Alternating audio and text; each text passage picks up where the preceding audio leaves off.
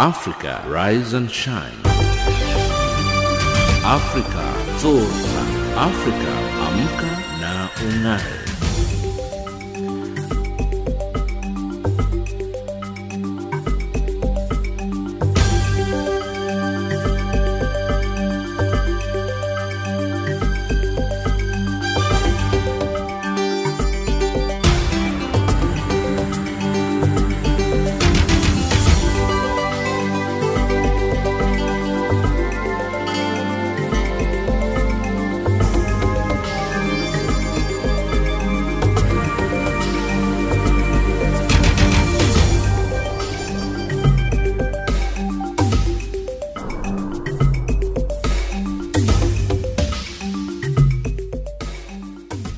800 hours Central African time. It's the last hour of Africa Rise and Shine on Channel Africa. As we give you news from an African perspective, we are in Johannesburg in South Africa.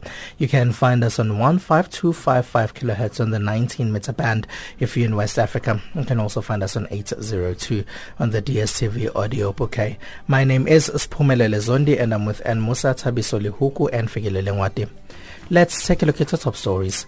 Voting gets underway in Kenya. South African president faces no confidence votes this afternoon. In economics, Botswana Debswana to reopen its Damtshaa diamond mine. And in sports, Kenya's Faith Kipyegon wins gold at the championships. Here's Musa with the news.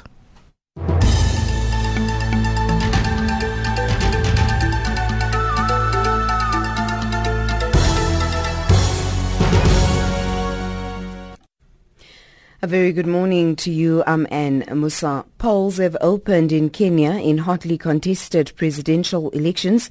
Over 19 million eligible voters are casting their ballots in a tight race between race rather between President Uhuru Kenyatta and his political rival Raila Odinga. There are six other presidential candidates. Sarah Kimani reports. Polls opened at 6 a.m. across the country and are expected to close at 5 p.m. Tuesday. Voters will be casting ballots for a president, member of parliament, Senate, a governor, a woman member of parliament, as well as a member of the county assembly. There are 40,883 polling stations across the country. Half of the 19.6 million voters are aged 35 years and below. 5.2 million of those registered to vote will be voting for the first time. More than 150,000 security officers will man the polls. Meanwhile, both the incumbent and the main challenger in Kenya's elections will go back to their respective constituencies to cast their ballots. President Uhuru Kenyatta is seeking re-election while Raila Odinga is contesting for the fourth time. Sophie Mukwena has more. The day many have been waiting for is finally here and the race for the State House will be concluded today. Uhuru Kenyatta, the current president, will cast his ballot in his birthplace of Gatundu. Raila Odinga, the leader of the opposition coalition, has chosen long-time constituency of Kibera. They are meeting each other for the second time and they both hope for victory. But it will be the voters who will decide who becomes Kenya's fifth president. Tanzanian President John Magufuli has rejected calls from some of his supporters to extend his rule beyond the constitutional limit of two five-year terms. Magufuli, speaking at a public rally in the coastal Tanzanian town of Tanga after a member of parliament from the ruling CCM party called for an extension of his rule to at least 20 years, said he will respect the constitution. He says he will play his part and pass on the leadership reins to the next president when the time comes. Several leaders including Ugandan President Yoweri Museveni, Rwanda's Paul Kagame and Burundi's Pierre Nkurunziza have all changed or defied their constitutions to extend their rule. Seven South African opposition parties that address the media at Parliament are expected to hold an urgent meeting to discuss the procedure of voting during the motion of no confidence in President Jacob Zuma. They are the DA, EFF, IFP, UDM, ACDP, COPE and FF+. The parties addressed the media on National Assembly Speaker Baleka Mbete's decision to allow for the use of a secret ballot in the motion of no confidence vote in President Jacob Zuma. IFP Chief Whip Narendra Singh says they want to make sure the vote is totally secret. We want to say that the work has only started because what's going to be very important for us, and we've already taken the decision as opposition parties and as chief whips, to write to the chief whip of the ANC to request an urgent meeting tomorrow morning so that we can discuss procedure, exactly how the secret ballot is going to take place, because we know that it may be possible for certain uh, people to know who voted how if they work on certain procedures. So it's going to be very, very important for us to agree on procedure. And finally, there's a window of opportunity for Libya to emerge from conflict and economic collapse, but a political agreement is vital. That's according to the newly appointed special representative for the country, Ghassan Salamé. He visited the capital Tripoli and spoke to journalists after meeting with Libyan leaders. United Nations spokesperson Stefan Dujarric.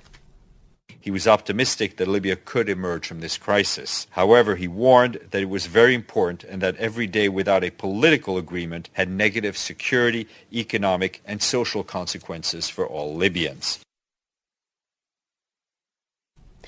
And that's the news headlines at 8.30 Central African Time. Africa, rise and shine. Africa, zorka. Africa, amka na ungae.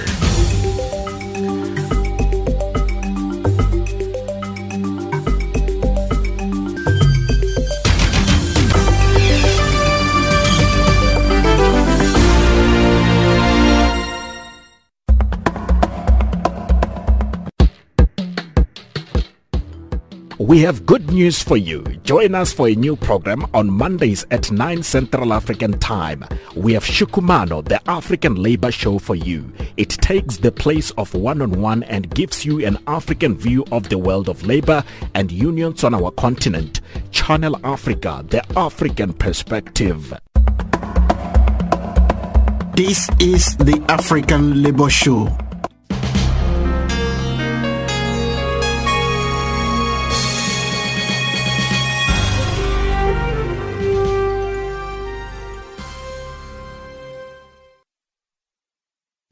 It is 8.07 Central African time. Thank you very much for staying with Africa Rise and Shine right here on Channel Africa as we give you news from an African perspective. The decision has finally been announced and the vote of no confidence in South African President Jacob Zuma will be conducted by secret ballot. National Assembly Speaker Baleka Mbete made the announcement at a media briefing in Parliament yesterday. Mbete says she took into consideration the ruling of the Constitutional Court and that she had consulted with all relevant role players, including political parties and legal experts, before making her final decision. Joseph Musia reports. It took Mbete more than six weeks to announce her decision. This had led to speculation that she might have been waiting for the last minute so that she could announce an open vote, thus giving opposition parties little time to react. These parties had already indicated that in such an eventuality, they would go to court to demand a secret ballot. Parliament spokesperson Moloto Mothapo caused even more concern with this announcement. The Speaker will not be taking any questions. She will be presenting the decision. She will just be presenting the decision. Uh, and the, the decision that she's going to be presenting uh, we do not believe that it will require any further clarification. Most members of the media were convinced at this stage that the reason was because the decision had been made not to allow a secret ballot. Before giving reasons for her decision, Mbete addressed calls for her not to be in the chair when the voting takes place as she is conflicted by also being the national chairperson of the ANC. She said these calls are misplaced. At the outset, I wish to indicate that it is always important for societal actors, in particular political parties, to have confidence in our courts and in our parliament. I therefore find the public pronouncements and calls that the Speaker will act in a partisan manner reprehensible and unpalatable for our democracy. I am elected by the Assembly to perform the role of Speaker, and as long as that has not changed, I will not recuse myself. Mbete took her time outlining the reasons for her eventual decision. The Constitutional Court ruling being one of the main considerations. There is no constitutional obligation for a member to swear allegiance to his or her political party. Therefore, when I exercise this constitutional power, I understand and accept that I must be duly guided by the need to ensure that members exercise their oversight powers effectively.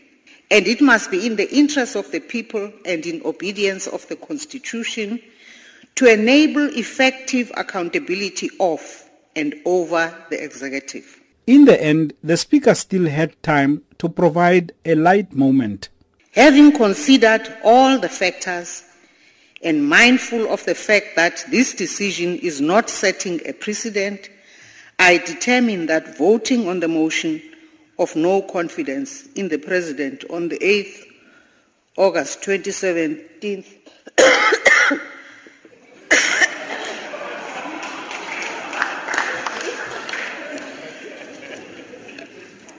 that cough comes at a strategic moment. I therefore determine that voting on the motion of no confidence in the President on the 8th of August 2017 will be by secret ballot. Now opposition parties have to ponder the actual technicalities of the secret vote, including whether the ballot papers are numbered and members vote alphabetically. Some have pointed out that this could allow parties to know which way their members voted. I am Joseph Musia in Parliament.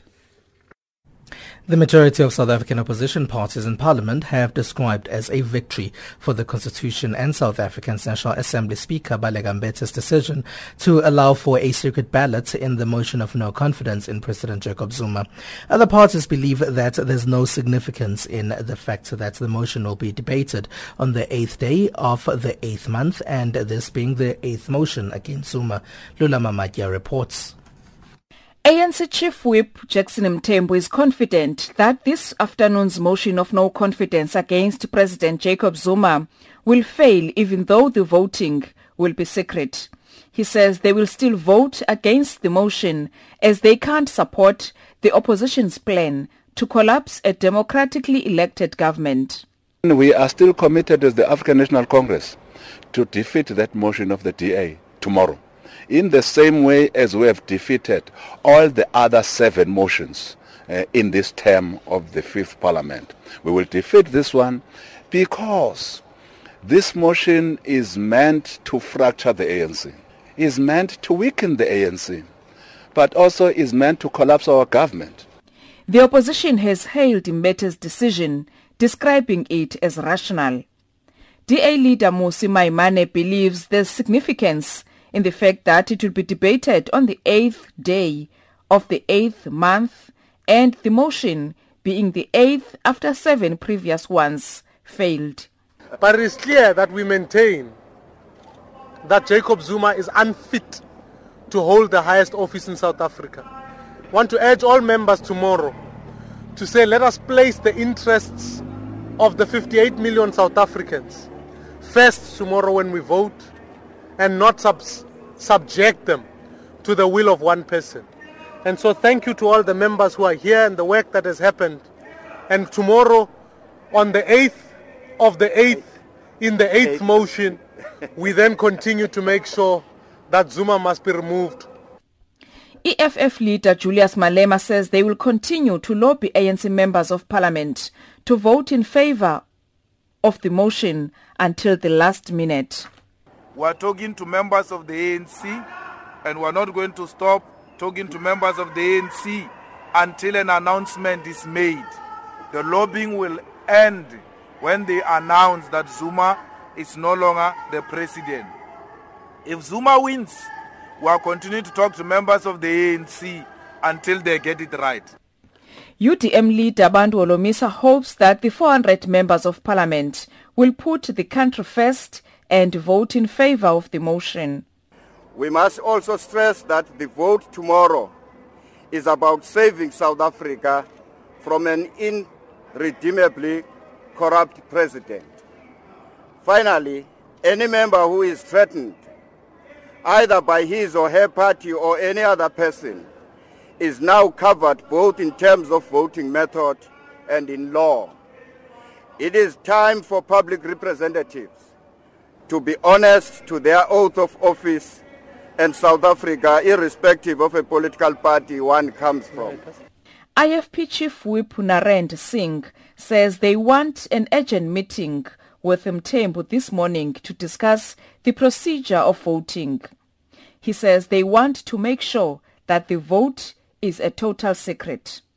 We want to say that the work has only started because what's going to be very important for us, and we've already taken the decision as opposition parties and as chief whips, to write to the chief whip of the ANC to request an urgent meeting tomorrow morning so that we can discuss procedure, exactly how the secret ballot is going to take place, because we know that it may be possible for certain uh, people to know who voted how if they work on certain procedures. So it's going to be very, very important for us to agree on procedure. ACDP leader Reverend Kenneth Meshoe, FF Plus leader Dr. Pieter Groenewald, as well as COPE leader Mosiuoa Lekota have also urged members of the governing party to support the motion. We are delighted that rationality has prevailed. We are delighted that people have an opportunity to see whether members of parliament all have consciences. Because those who will vote against the motion in support of the president will be saying to the public, our consciences are dead. Tomorrow the ANC members have an opportunity to also prove to South Africa that they can also take rational decisions. And there is only one rational decision when it comes to the motion, and that is to support the motion. As far as we are concerned, this is groundbreaking. It places our democracy on a route in which there can never again in future be a doubt for any speaker as to what do you do when you have to de- defend members of the National Assembly, indeed even members of the Council of Provinces. Any speaker there must be loyal to the provisions of Section 58, which is what this decision of the speaker is. These parties claim that the secret vote is not only for the protection of ANC members, but other parties which are divided and are threatened to vote in a particular way. Associate Professor in Public Law at UCT, Richard Calland, says Mbete had no choice but to allow a secret vote to protect her legacy. She is perhaps pulling from the fire at the very last possible moment her own reputation and her le- legacy as Speaker, uh, which frankly is, is not a, a proud legacy uh, because of the various conflicts of interest that have, uh, in my view, uh, prevented her from doing her duty until now. The PAC has indicated that it will abstain from voting, while the APC has declined to publicly announce which way it will vote. The NFP members will meet today and take a decision on how they will vote. The motion requires 201 members to succeed. Lula Mamatya in Parliament. It is 8.18 Central African time right here on Africa Rise and Shine on Channel Africa. As we give you news from an African perspective, I am Spumelele Zondi. I'm with you until 900 hours Central African time and I'm standing in for Lulu Kabu this morning. Now, Kenyans are voting in a general election headlined by a too close to call battle between incumbent Uhuru Kenyatta and his rival Raila Odinga. Tensions increased in the last days of the campaign with the murder of a top election official and opposition claims that one of its vote tallying centers was raided by police. Both incidents have heightened an atmosphere of conspiracy and suspicion, sparking fears of violence in East Africa's biggest economy. For more on this, we're now joined on the line from Mombasa in Kenya by our reporter Diana Wanyonyi. Um, hello, Diana. Can you just tell us about where you are and what's happening there at the moment? Yes, hello. Uh, I'm in Mombasa. I'm uh, at uh, Nyali constituency at the place known as uh, um, Uwanja wa Mbuzi, Nyali, where now the governor who is now in power, uh, Honorable Hassan Joho, is voting now. Mm, and uh, uh, what's the mood like there? You are saying that the governor um, is voting at the moment. Did he address the people before he voted? What's the mood like? Yes, everything is calm. there's a lot of security. People are happy that they are voting. And also, for the first time, according to the people that I've spoken with, uh, is that uh, many, many people have come out to vote in large numbers, including women with children, um, people, the old. So everything is okay. There's security. I'm seeing contingent of police over here. And uh, also there's law and order. There's nothing like interruption or maybe stampede of the sort. No. But uh, according to some of the voters that I've already spoken with, is that uh, the polling station, which was supposed to be opened at around 6 a.m. in the morning, was opened a bit late at around 6, uh, 6, 6.30 a.m. in the morning. But now everything is okay. Officials are here, so there is no tension. Mm. Um, and we do know that in the area there um, had been uh, fears um, in the past of um, uh, possible terror attacks. Um, are, there, are those fears mm. there at the moment, or what's going on? Uh, yes, yes, yes, yes, yes. Um, according to according to the the regional uh, county commissioner, Mr. Nelson Marwa, he says that still the areas of Lamu and Boni um, and River, they still have curfew because of the Al-Shabaab attack, and they're not planning to lift the curfew any anytime soon. Mm. So, but people are still people will be voting as usual, but still, when uh, it reaches uh, 6 a.m. in the morning, they have to go vote, but by 6.30 they have to be indoors because of the dawn to dusk curfew. Mm. And Diana, we know you have to go because the governor is voting there at the moment. Um, we will be checking up sure. with you later in the day. We'll let you go now. Thank you for joining us. Okay, thank you. Thank you so much. All right, the time is 8.21 Central African time. You are still listening to Africa Rise and Shine. My name is Phumelele Zondi. Staying in Kenya, two former African presidents have called on Kenyans to put the love of the country first when they go to the polls today as, as they've started voting. Thabo Mbeki of South Africa and Ghana's John Mahama have told Kenyans to keep the peace during and after polls, reminding them that no candidate is worth shedding blood for. Kenya goes to the polls today amid fears of post-election violence. Sarah Kimani reports reports on this one. High-level delegations of international observers have trooped into East Africa's biggest economy, often referred to as a beacon of peace, to ensure that that peace holds. Former South African President Thabo Mbeki, who is leading the African Union Election Observer Mission to Kenya, said the success of Tuesday's polls will have a ripple effect across Africa. Uh, there isn't anybody, there isn't anybody at all that we've come across who has indicated otherwise other than let us have free, fair, transparent elections and therefore peace in Kenya. Everybody has said this. The leaders are united in their call for peace during and after the hotly contested elections. John Mahama is a former president of Ghana. He lost last year's general election to his bitter rival, Nana Akufo-Addo. He's in Kenya, heading the Commonwealth Elections Observer Mission to Kenya. What we should remember is that candidates will come and go, but the Kenyan people and the Kenyan nation will remain. And so if it is the wish of a candidate to serve the people of Kenya, then you should not shed Kenyan blood to become uh, a servant of the nation. And um, what I'll say is the enemy of the Kenyan people is, is poverty. It's not a Kikuyu or a Kalenjin or a Luo or a Kamba. The nation must rise up to the occasion. Voters must not allow themselves to be used for violence. And all of them must take an interest in ensuring that the election is transparent, free and fair, and that at the end of the day, the will of the Kenyan people is expressed. 19.6 million Kenyans are registered to vote. Former U.S. Secretary of State John Kerry, who is heading the U.S.-based Carter Center. In the end, uh, it is up to Kenyans to make this choice, and it is up to the people of Kenya and the leadership here to provide the atmosphere within which this is a peaceful election. And we all will do our part to observe uh, and to try to give confidence to people about it. But the judiciary will be key in resolving any electoral petitions. David Maraga is the Chief Justice of Kenya. the judiciary is ready to deal with any disputes that may arise from the elections. We have dealt and cleared those ones which were before elections, and, and, and we are ready to deal with those ones which will come. If there's anybody who has any dispute, any, any query about the outcome of the elections, let us go to the judiciary to sort this thing out. The machinery is there, is ready at all its various levels, ready to act within the time lim- limits that are set in the law. And it really was very, very encouraging to listen to the Chief Justice explaining in detail to us what machinery there is, is as, as I'm saying, I'm required by law to be able to respond to any queries. Meanwhile, Kenya's acting interior minister, Dr. Fred Matiang'i, says security officers will be stationed in all 40,000 polling stations.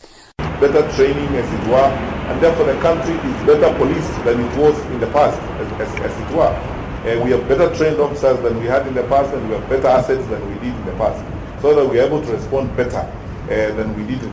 Sarah Kimani, Kenya.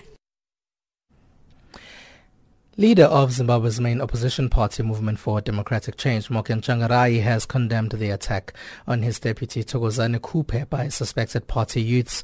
Barely a day after seven opposition political parties endorsed Morgan Tsvangirai to lead the MDC alliance, Khupe was attacked at the party offices in Bulawayo.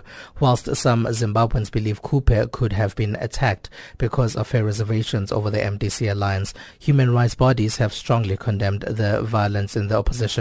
Simon Muchemwa reports from Harare. Movement for Democratic Change MDC Vice President Thokozani Khupe, who was conspicuously absent in Harare Saturday during the launch of an MDC alliance, received some beating at a office in Bulawayo a day later.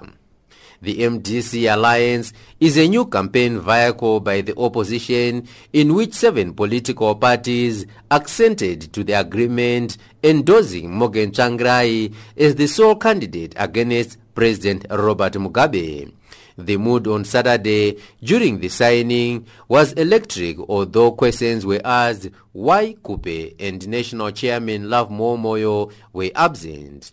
However, before the answers could be given, a group of suspected MDC youths are alleged to have driven from Harare and bashed Khupe, Moyo and their aides during a meeting in Bulawayo. During a media briefing in Harare Monday, Tsvangirai condemned the attack of his deputy. There is no space for violence in the MDCT. The MDCT is a social democratic party whose values include equality, solidarity, and respect for human rights. As such, I unreservedly condemn the violence that happened yesterday, the 6th of August 2017 in Bulawayo, where a group of thugs violently disrupted a meeting at our Bulawayo offices. As the president of the party, I condemn in the strongest terms these callous acts of violence committed by these people. Tsvangirai added Khupe's dignity as a woman and mother was undermined. Our Vice President, Honorable Thokozani Khupe, together with other members of the national leadership, were manhandled by these thugs, resulting in the Vice President having to seek medical attention. Her position as party's Vice President, her dignity and her status as a woman, a mother and a role model to many young women was immensely undermined uh, in the process. This misguided behavior puts the name of the party and our beliefs into serious disrepute, both nationally and internationally. The MDC leader promised investigations will be done and stated a few individuals have already been arrested by the police. And as leader of the party, I regard this incident as a criminal act and that these thugs must face the full wrath of the law. I have since activated our own internal investigations and appropriate disciplinary measures will be taken against the perpetrators or anyone behind them. Meanwhile, the veteran opposition leader refused to divulge identities of those arrested so far. Well, as far as the question of who have so far been apprehended, uh, that is still work in progress. Uh, investigations are continuing, and I'm sure that the police will come out with a list, and that those people will face their day in court. Uh, I can't reveal except to say that uh, I have some information as to some people who have been arrested, but not in full details as to who. Uh, While Tsvangirai appeared worried about the attacks in Bulawayo, his fellow party leaders were busy condoning the barbaric acts on social media. MDC's Deputy Treasurer General Charlton Hwende justified the bashing of Khupe, Lovemore Moyo and Abednico Bhebhe, alleging their meeting in Bulawayo was not sanctioned. Tsvangirai promised to deal with such elements in his party. If a leader of a party which is committed to those values acts against those values, he, he equally must face the same censure. There is no value for the young people, there is no value for old people, there is no value for standing committee members or national leadership. Everyone is accountable to the values of the party. And so Charlton Hwende will face uh, the same censure like everyone else. In Harare, Zimbabwe, this is Simon Muchemwa. 8.30 Central African Time, you are still listening to Africa Rise and Shine. And Musa is here with the news headlines.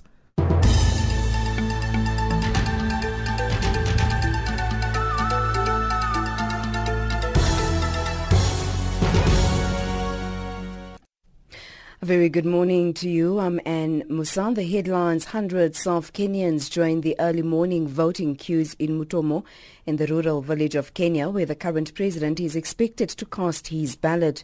Tanzanian President John Magufuli rejects calls from some of his supporters to extend his rule beyond the constitutional limit of two five-year terms. And authorities in the Democratic Republic of Congo say at least 14 people have been killed in clashes between police and suspected members of a religious sect that was behind a recent prison break. Those are the stories making headlines.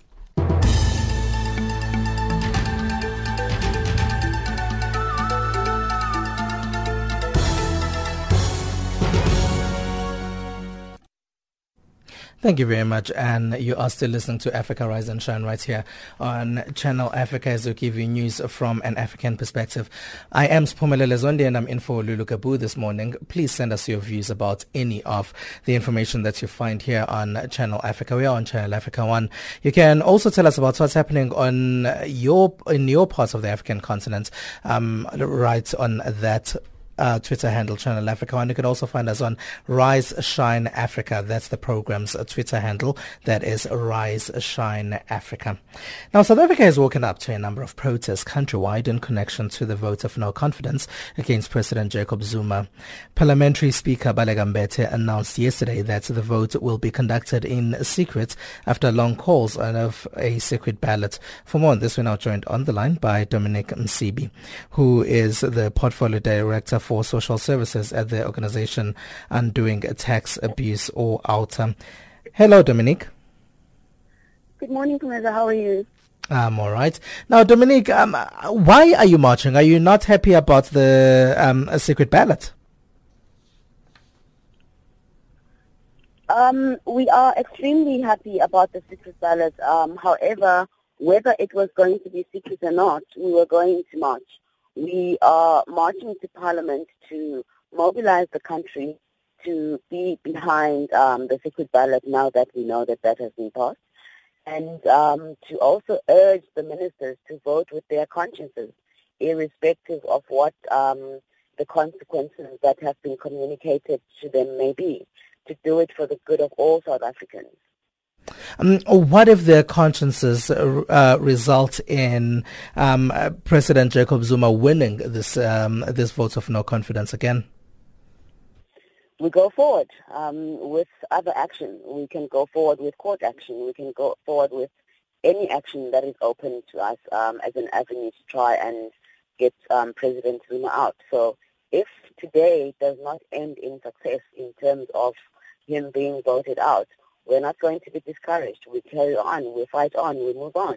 Mm. Uh, so, Dominique, essentially the march is to call for ministers to remove President Jacob Zuma. Yes, it is. Mm. Um, and uh, Dominique, you're saying you're going to forge onwards um, if things don't go your way this afternoon. What would your next action be? I would hate to spell it out um, at this point because it might be premature. But there are legal avenues that can be explored if this, if today does not go um, with the president being voted out. Hmm. Um, ANC's um, chief whip in Parliament, Jackson Mthembu, has said that um, this seems to be a move to remove a constitutionally um, elected uh, president. Uh, do you agree with that? it's very interesting how the constitution and the constitutionality of his appointment um, is brought up when things are what they are now, and yet we have so much proof of his actions and the actions of his members of cabinet going against, flying straight in the face of our constitution.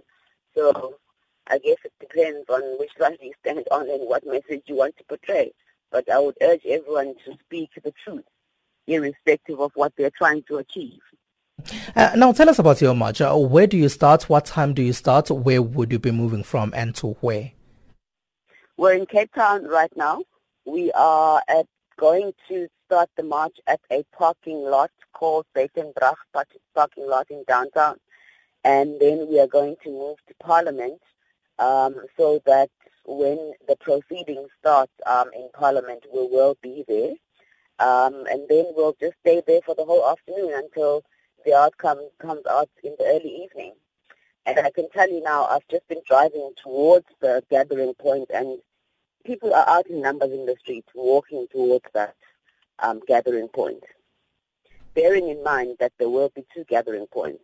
The gathering point for, point for uh, for civil society and the opposition parties, and a gathering point for pro-Zuma um, marchers, because there will be those too. Mm.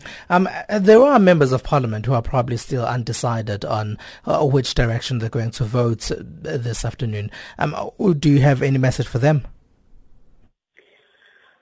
I have one message and one message only. If at this point, as an MP, you are undecided, think very hard during the course of the morning of the impact that Zuma's tenure has had on our country. Think of your children. Think of your children's children. Because what is happening today to this country is not going to affect just ourselves who are fighting today. It's going to affect generations to come. So I implore you, vote with your consciences. Do the right thing. Don't think about the consequences of you losing your job as an MP or whatever else that could possibly be negative. This is a bigger fight for South Africa. This is a cry for all South Africans to rise and redeem this country from Mr. Jacob Zuma's presidency. Um, all right, thank you very much for joining us, Dominique. It's only a pleasure. Dominic Msibi there is the Portfolio Director for Social Services at the organization Undoing Tax Abuse. That is um, OUTA.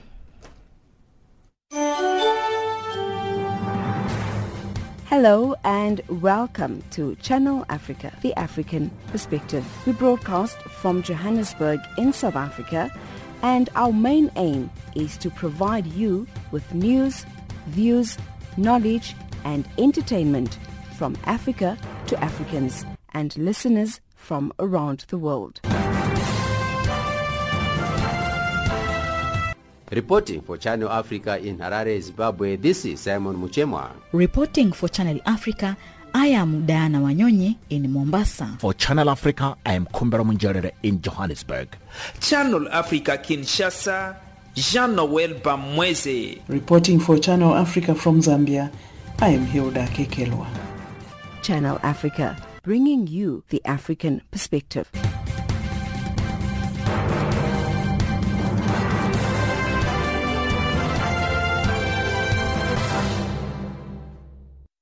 It is 8.38 Central African time. Now, new estimates by the World Health Organization or WHO have indicated that with the right joint actions against malaria, up to 10,000 lives could be saved in Nigeria's northeastern Borno state alone. According to the UN health body, more than 3 million people are in need of humanitarian assistance in this area and all are at risk for malaria following more than eight years of conflict. For more on this, Elizabeth Lidieja spoke to Dr. Pedro Alonso, Director of the World Health Organization's Global Malaria Program. Well, malaria is the number one killer by far in Borno State and in the all Boko Haram affected areas. Our estimates from WHO generated data in the emergency zone is that at least 50% of all cases, of all hospital attendances, and at least 50% of all deaths are actually malaria related. So it is a huge problem. Now, with more than 60% of health facilities only partially functioning, is this compounding the many challenges that you face tackling the disease? Indeed, it is a major challenge. It uh, really compromises the efforts. A significant part, as you rightly said, of all health facilities are either destroyed or unstaffed and non-functioning. And what that effectively means is that several millions of people in that part of the country do not have access to any real form of medical care. And that is why we are needing to articulate what effectively are emergency measures to provide form of malaria prevention and care to those populations. So, Dr. Alonso, what is the most effective way to reduce deaths in emergencies in fragile states, especially in relation to malaria? Malaria is a disease that is, when quickly diagnosed, it is entirely curable. Our first aim is to facilitate access of the population, very prompt access to the population to diagnosis and treatment. This, during emergency settings, often is not possible, and that is the situation in northeast Nigeria, that because of the population movement, because of the um, poor state of a lot of the health infrastructure, populations don't have access to that. Therefore, two key elements come into play. One is prevention through vector control measures, and this calls for what we call indoor residual spraying of insecticides and or the provision of insecticide-treated bed nets. This is a very effective method to kill the mosquito that uh, transmits malaria. However, often in the face of population movement, displaced populations staying in camps, that is often not that feasible. And therefore, our third approach, which is the one that we're implementing right now in Nigeria, is an extraordinary effort to the population most at risk. We know that at least 50% of all the deaths are in children less than five years of age, is to perform what we call mass drug administration campaigns. And that is within a short period of time, all children in that high-risk age group of less than five years receive a curative dose of an antimalarial, regardless of whether they are infected or not, whether they are sick or not. That antimalarial drug, what it does is it not only kills the parasites that the individuals may have, the children may have, but it also prevents them from getting infected over the next three or four weeks. And by repeating that massive exercise during the high transmission season, we estimate we could prevent up to 10,000 deaths taking place. So it's a mass drug administration aiming to massively and very quickly reduce morbidity and mortality in the most vulnerable group which carries the brunt of the disease. With all the steps that you and your health sector partners are taking against the disease, do you know the full impact of your programs at this stage? Well, it's very early. The first round has been performed. It was aiming to 1.1 million children. It has nearly reached 900,000 in the period of five days. This is a phenomenal accomplishment, but it is too early so we can talk of the coverage. However, I think we can be very confident that by giving an effective antimalarial to those populations most at risk, and if we can repeat this operation over the next four months or five months, we will have that impact. Uh, biologically, if you give an effective antimalarial to the population at risk, you will be getting rid of the parasites and you will be preventing from them getting infected and therefore we can be quite certain there will be a very significant impact. And how easy or difficult has it been to secure funds for your programs? Well, one would always like to think or hope that things are easier, but we must say that up to now, the resources needed to perform these campaigns are being secured in time, although always more resources are needed. But the international community up to now has been stepping up and providing the type of support required to perform these campaigns. What will it take for this part of Nigeria to win the fight against this disease that is both preventable and curable? Well, I think what we're talking of right now are the type of emergency response that aims to reduce disease and death now. In the face of massive famine, displaced populations, insecurity, areas of still strife, civil strife, and in some cases even war, Our aim right now over the next few months is let us save lives now, as many as we possibly can. Clearly, malaria will be there and will stay there for many, many years to come. And therefore, beyond this emergency response, we need to look at uh, the rebuilding of the health system, the restoration of peace, therefore the ability of populations to be adequately protected through vector control and if and when they get sick to be diagnosed and treated in a properly functioning health system. So there's a massive role of a need for a reconstruction effort for these populations and that will take years. And that is Dr. Pedro Alonso, Director of the World Health Organization's Global Malaria Program, on the line from Geneva, speaking to Elizabeth Leteja. Africa, rise and shine. Africa, zorka. Africa, amka na ung'are.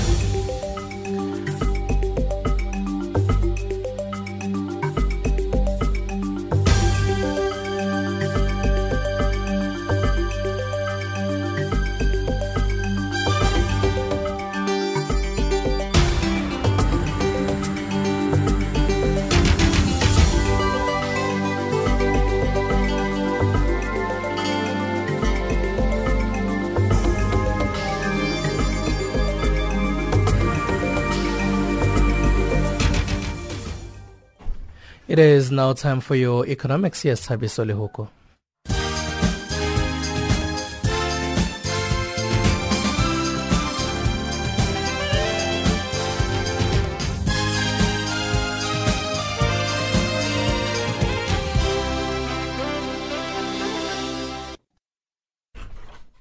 Good morning. The South African rand is firmer on the back of the decision by the National Assembly Baleka Mbete to allow for a secret ballot in a motion of a vote of no confidence in President Jacob Zuma. Thandeka Gqubule Mbeki looks at the economic implications. The rand strengthened from 13 rand 39 to 13 rand 21 to the US dollar last night and has held on to its gains this morning in early trade. This despite widespread metropolitan areas being engulfed in sporadic protest this morning. The Zuma administration has been accused of failing to address serious economic problems. Ratings agencies have revised South Africa's credit rating downwards and the country has slid into recession. Zuma's eight years at the helm of government have been characterized by rising unemployment, plunging investor confidence, a decline in real incomes, and a continued concentration of wealth in the hands of a few. Thandeka Gqubule for SABC News. Some analysts say markets would possibly react positively if South Africa's President Jacob Zuma were to be removed. National Assembly Speaker Baleka Mbete on Monday announced a decision to approve the use of a secret ballot in voting in the motion of no confidence in Zuma. The rand strengthened from 1339 to 1321 to the US dollar. The motion will be debated in the National Assembly. Singa Kunyisa is from Rand Swiss. I think uh, you know a lot of a lot of what we see here in South Africa uh, in terms of uh, the low growth environment has got to do with uh, business confidence that is uh, deteriorating. You know the business confidence is at its slowest. Um, a lot of South African companies are not investing in South Africa. They're taking money offshore and buy international companies because they're not confident in the local growth. So I think if there could be maybe a change of leadership, a change of regime, maybe the confidence will come back here and we could see the market uh, getting positive about that. Botswana's leading diamond mining company, Debswana, has confirmed it will reopen its Damtshaa mine west of Francistown at the beginning of next year. The company, which is jointly owned by the government of Botswana and De Beers Mining Company, says that the decision to reopen the Damtshaa mine was guided by global demand projections. Nigeria's Union Bank has sufficient cover for its 10.69 million US dollar loan to Telecoms Group 9 Mobile. The bank says it will focus on lending to agricultural and real estate businesses. Lenders have agreed to extend a $1.2 billion loan, which 9 Mobile, formerly known as Etisalat Nigeria, took out four years ago but struggled to repay due to a currency crisis and a recession in Nigeria. The US dollar trades at uh, 13.32 in South Africa. It's at 10.19 in Botswana and at 9.06 in Zambia. 0.76 to the British pound and 0.84 to the euro. Gold $1,260, platinum $968 an ounce. Brent crude oil is at uh, $52.13 a barrel. Channel Africa.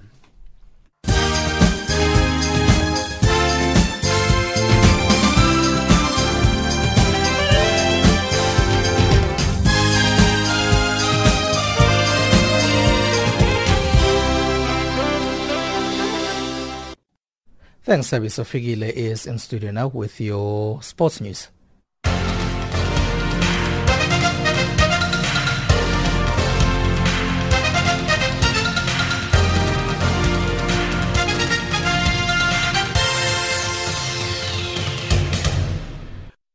Stories making headlines in our sports update. It's news from London, the World Championship. It was a productive day for South African team on day four of the IAAF World Championships in London last night. In the women's 1,500 meter, Caster Semenya took bronze in an interesting and highly tactical race. Semenya, who came third in a time of 4 minutes 02.90 seconds, said she knows where she made a mistake and is happy with her performance. Meanwhile, the gold medal went to Faith Kipyegon of Kenya, who showed a lot of delight and relief after the race. Kipyegon, the 2016 Rio Olympic champion, won the race with a time of 4 minutes 02.59 seconds and is happy with her performance. In rugby news, South African Rugby Union, SARU CEO Jurie Roux believes that the organization is on the up financially and things will be stable and profitable in a year and a half after securing yet another sponsorship for the Springboks. First National Bank, FNB, is the latest company to sign a three-year deal with Saru and their logo will appear on the back of the Springbok jersey. Roux says there could be two more sponsors announced before the Springboks kick off their Castle Lager Rugby Championship campaign against Argentina in Port Elizabeth, South Africa's Eastern Cape province next week. Yeah, obviously sleeping a little bit better at the moment. Uh, if you, uh, you know, if it took us like 18 months from now, it was a, you know, it was a, a pretty hectic ride.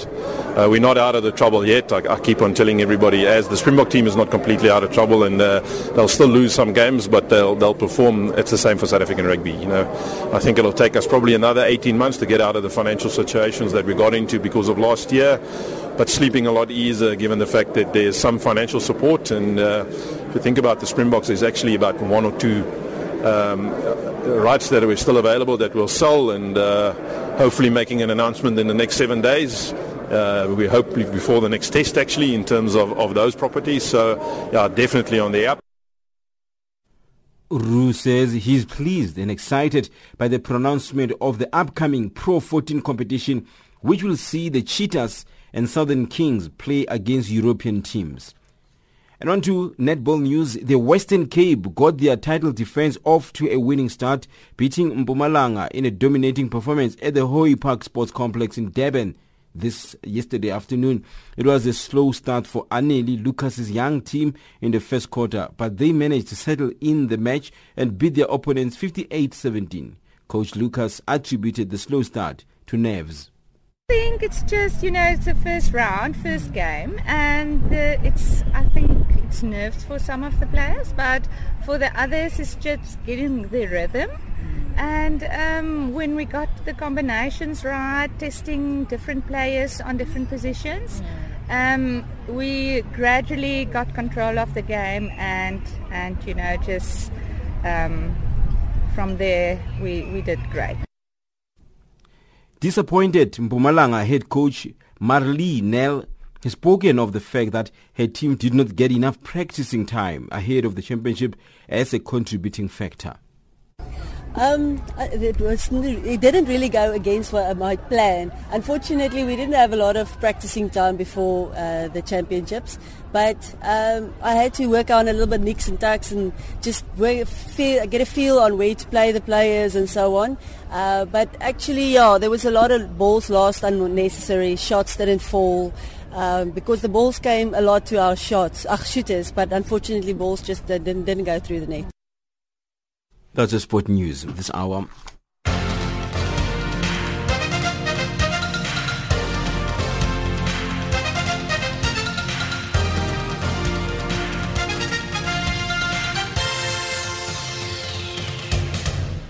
Africa, rise and shine.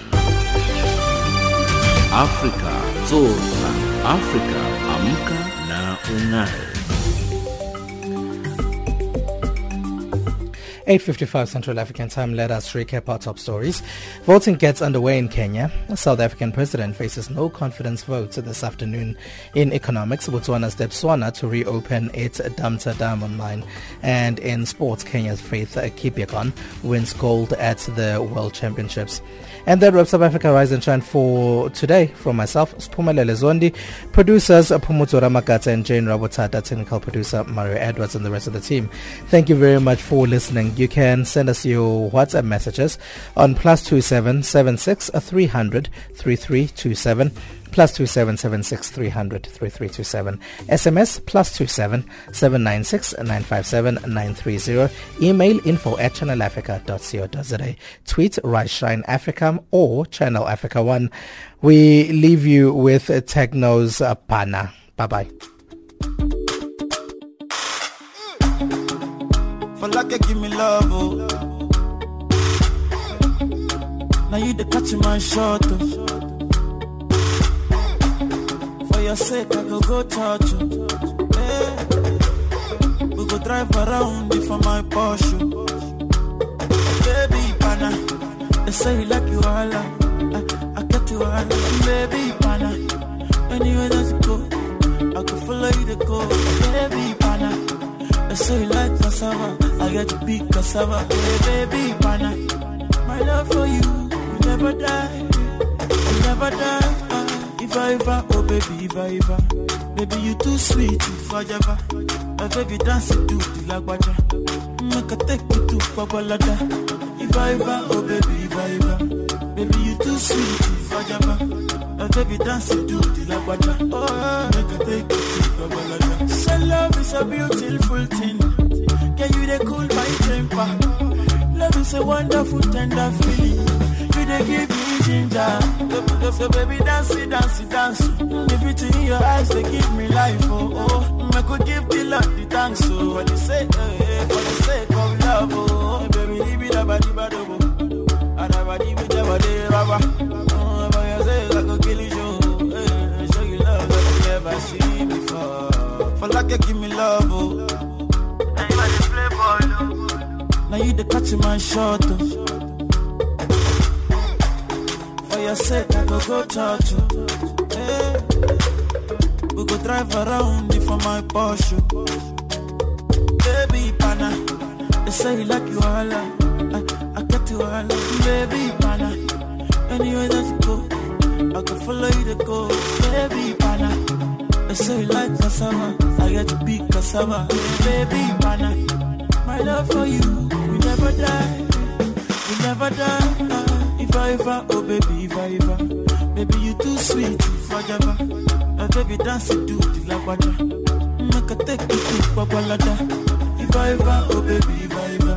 Baby, you too sweet, Java. Uh, baby, dance it to the lagwaja. Make a take you to Babalada. One your time, one your time. You see, you are taking my love, oh. I cannot understand how I'm feeling you are my woman crush, oh. Wanyama, wanyama, you see, in a magabi, see, oh.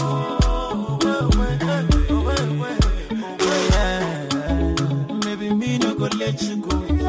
I will always be your lover. Ah, for your sake, I go kill you, show. Yeah, show you love that you never seen before. For like you give me love, oh. Now you the catch my shot, oh. Sake, I go go church. oh. Eh, hey. We go drive around before my Porsche. Baby, pana. They say you like you all. I, I got you all. Baby, pana. Anywhere that you go, I follow you to go. Baby, pana. They say you like cassava. I get to be cassava. Baby, pana. Afamubu ala hadi tekilo.